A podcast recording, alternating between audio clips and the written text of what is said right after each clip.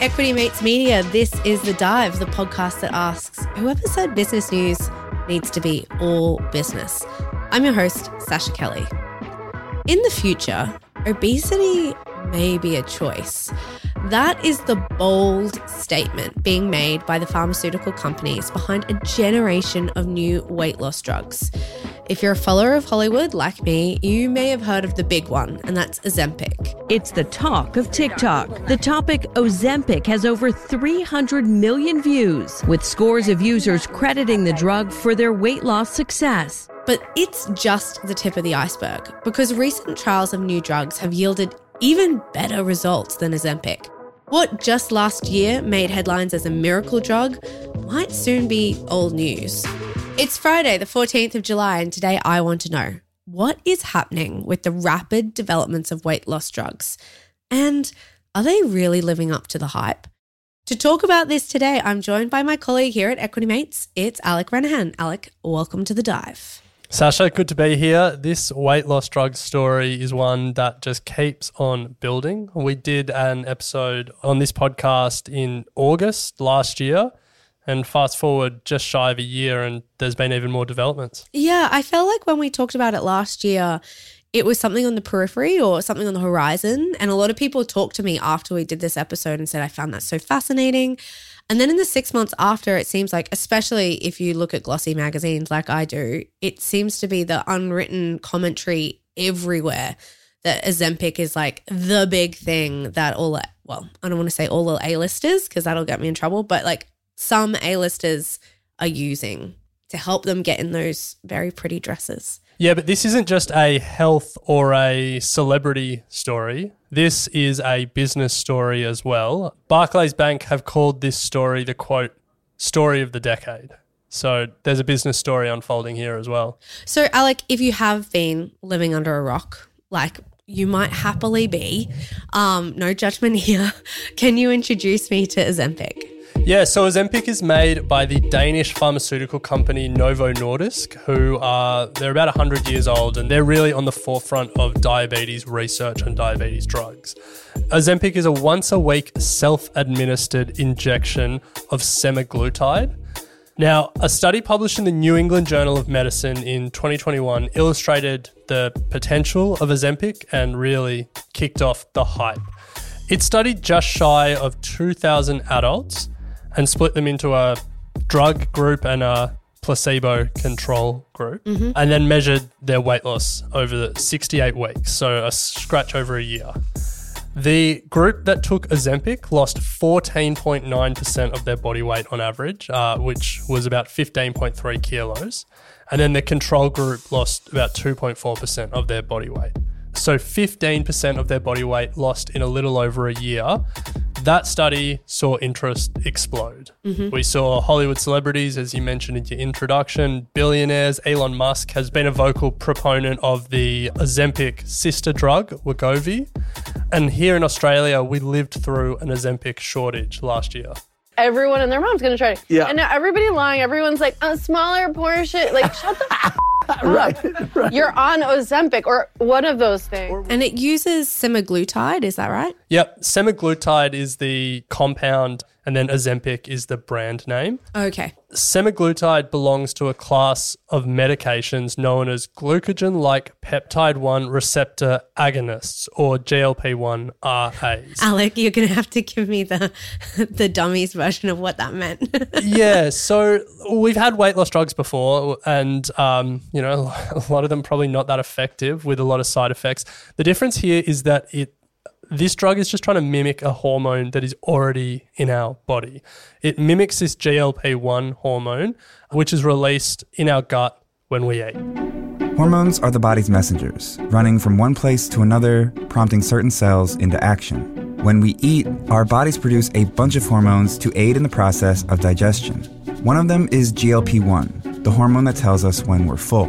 This is the sequence of amino acids that make it up.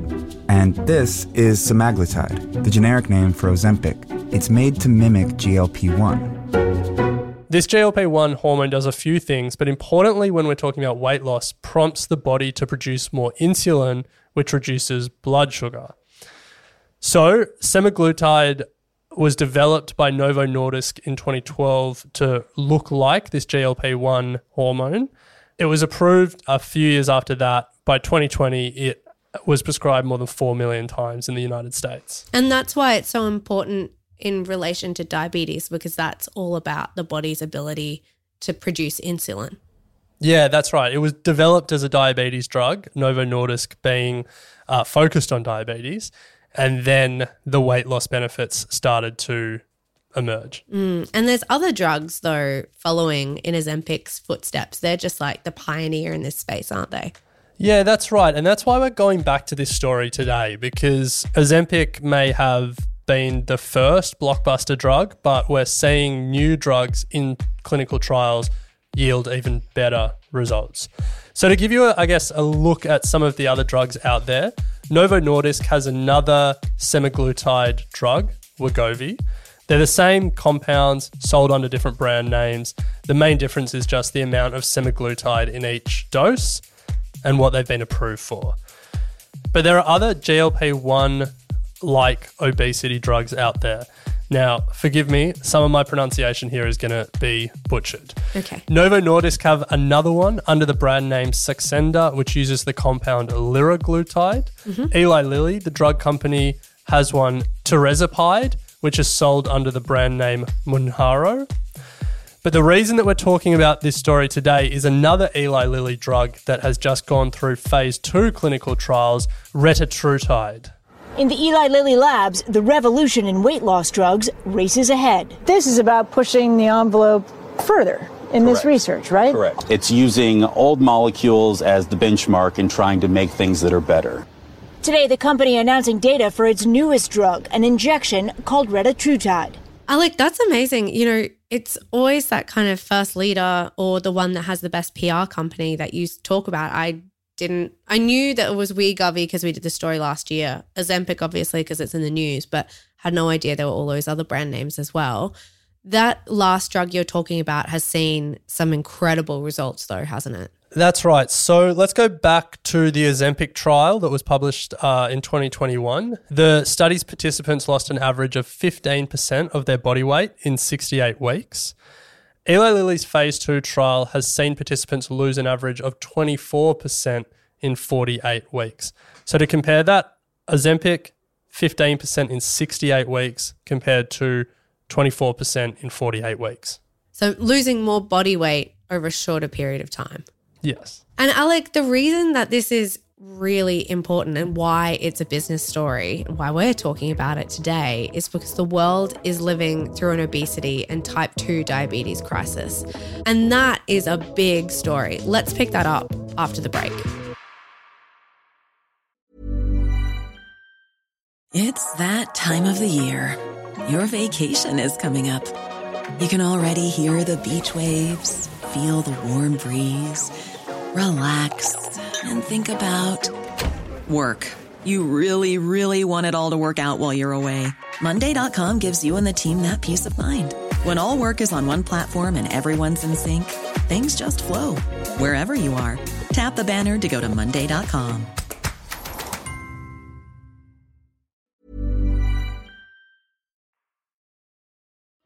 The new weapon in the fight against obesity. The weight just started falling off Welcome back to the dive. We're revisiting a story that we talked about a little bit last year, but kind of before this space exploded. We talked about Wegovy, the miracle drug that was helping people lose weight.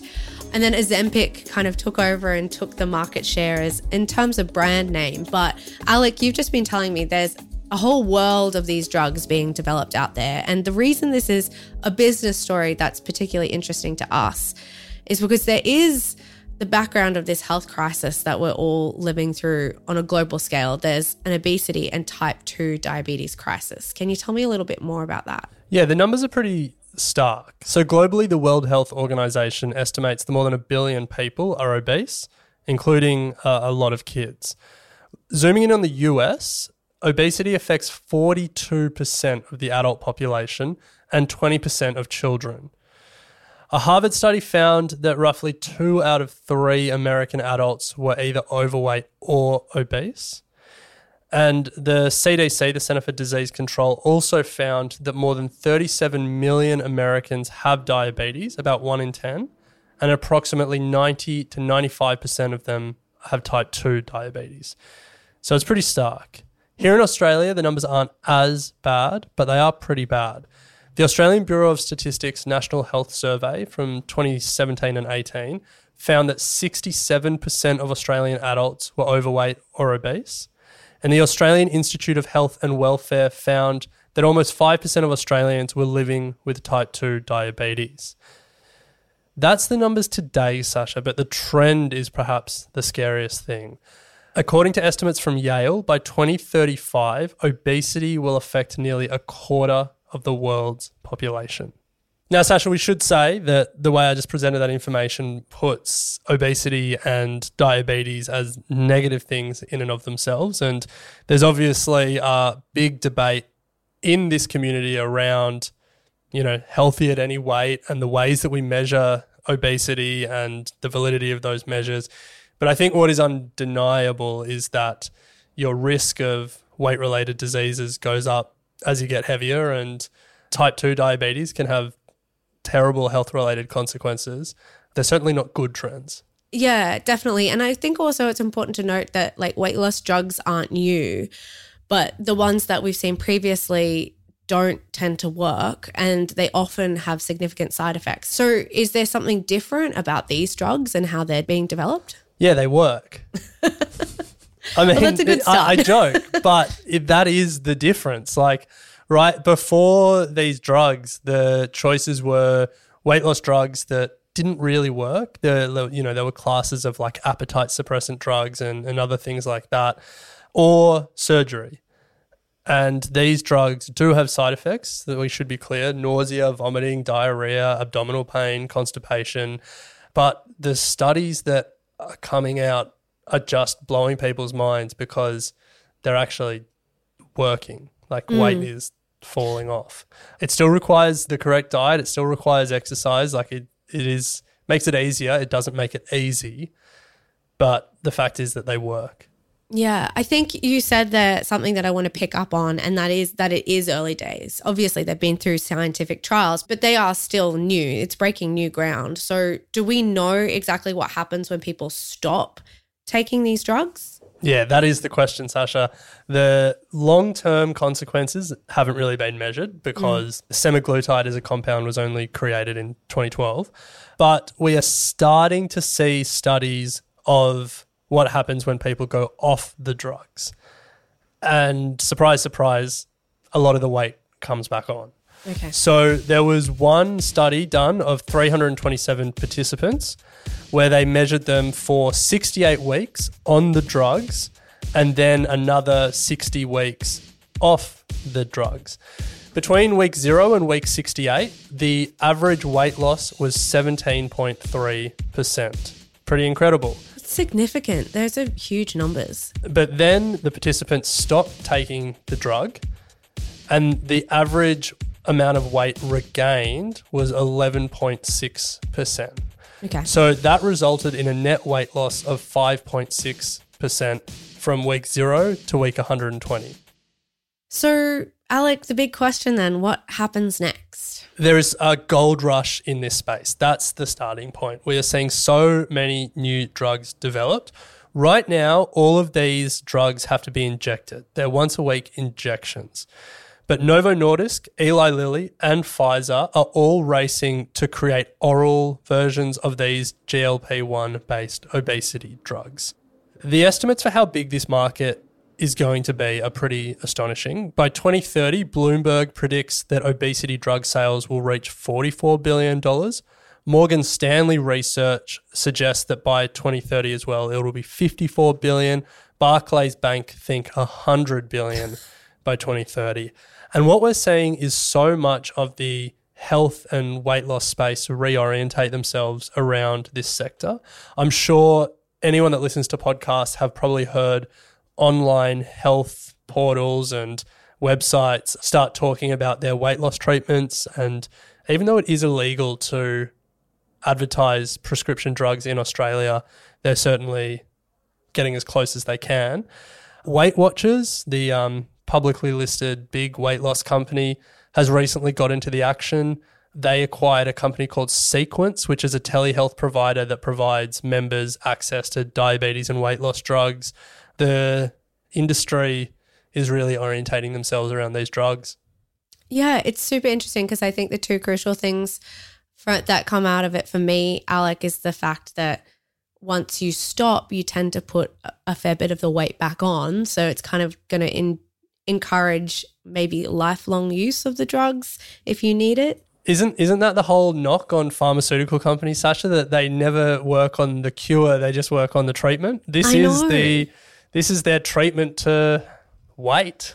Yeah, it's it's just so fascinating. I don't know how I feel about it yet. It's um one of those spaces that I think I'm going to just watch with real curiosity and intrigue about what happens. There is a article, I think it's very early days, but Novo Nordisk uh, have spoken about the next generation of drug they want to produce is a drug that stops people getting obese in the first place, which is pretty exciting. But does that just mean that everyone's taking a preventative drug just for the off chance that they get obese? Like, what does that look like? How do you know who needs to take that drug? Anyway, a whole can of worms to be opened at some point. I know because I think um the crucial bit that's missing for me is well the two things is that the opening statement of obesity being a choice when obviously drugs cost money and you have to have the money to buy them in the first place. And then also the idea that there aren't so many other factors that contribute to your weight whether that be psychological or class or culture or where you're living what you're eating you know it's not just a one size fits all solution two points to close it out there, Sascha. On the cost thing, these drugs cost money, but obesity also costs money. Mm. And there would be a lot of actuaries in a lot of health departments around the world saying that an investment in these drugs up front will save governments orders of magnitude more money on the back end in the healthcare system. So a lot of governments already subsidize these drugs for diabetes. In Australia, Ozempic is on the pharmaceutical benefit scheme for diabetes. There is pushes to get governments to subsidize them for weight loss as well.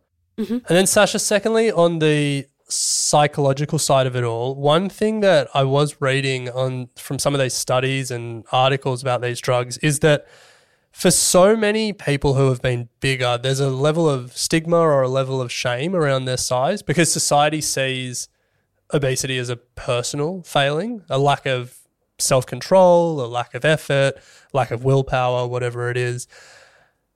But the fact of the matter is, a lot of obesity is related to you know people's individual bodies and their hormones, and these drugs are testament to that. That if you start to regulate hormones differently or produce hormones differently, you get a different result.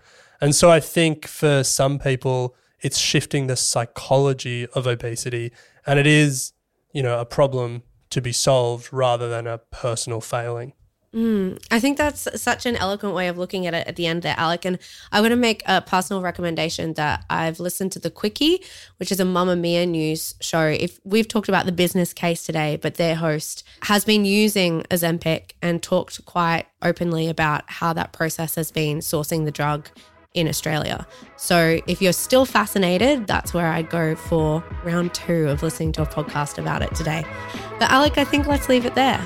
Sounds good, Sascha. All right, we'll be back in your feeds on Monday. Hit follow, subscribe, send us to a friend who might be fascinated in this.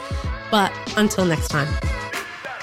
You have been listening to an Equity Mates Media production. In the spirit of reconciliation, Equity Mates Media acknowledges the traditional custodians of country throughout Australia and their connections to land, sea, and community. We pay our respects to their elders, past and present, and extend that respect to all Aboriginal and Torres Strait Islander peoples today. This podcast is intended for education and entertainment purposes.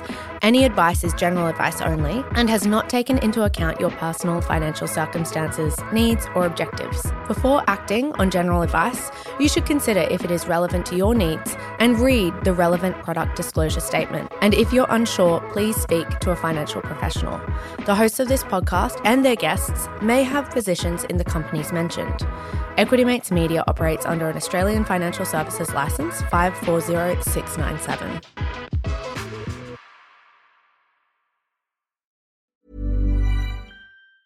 Hi, I'm Daniel, founder of Pretty Litter. Did you know cats tend to hide symptoms of sickness and pain? I learned this the hard way after losing my cat, Gingy. So I created Pretty Litter, a health monitoring litter that helps detect early signs of illness by changing colors, saving you money and potentially your cat's life. Pretty Litter is veterinarian developed, and it's the easiest way to keep tabs on your fur baby's health right at home. Go to prettylitter.com and use code ACAST for 20% off your first order and a free cat toy. Terms and conditions apply. See site for details.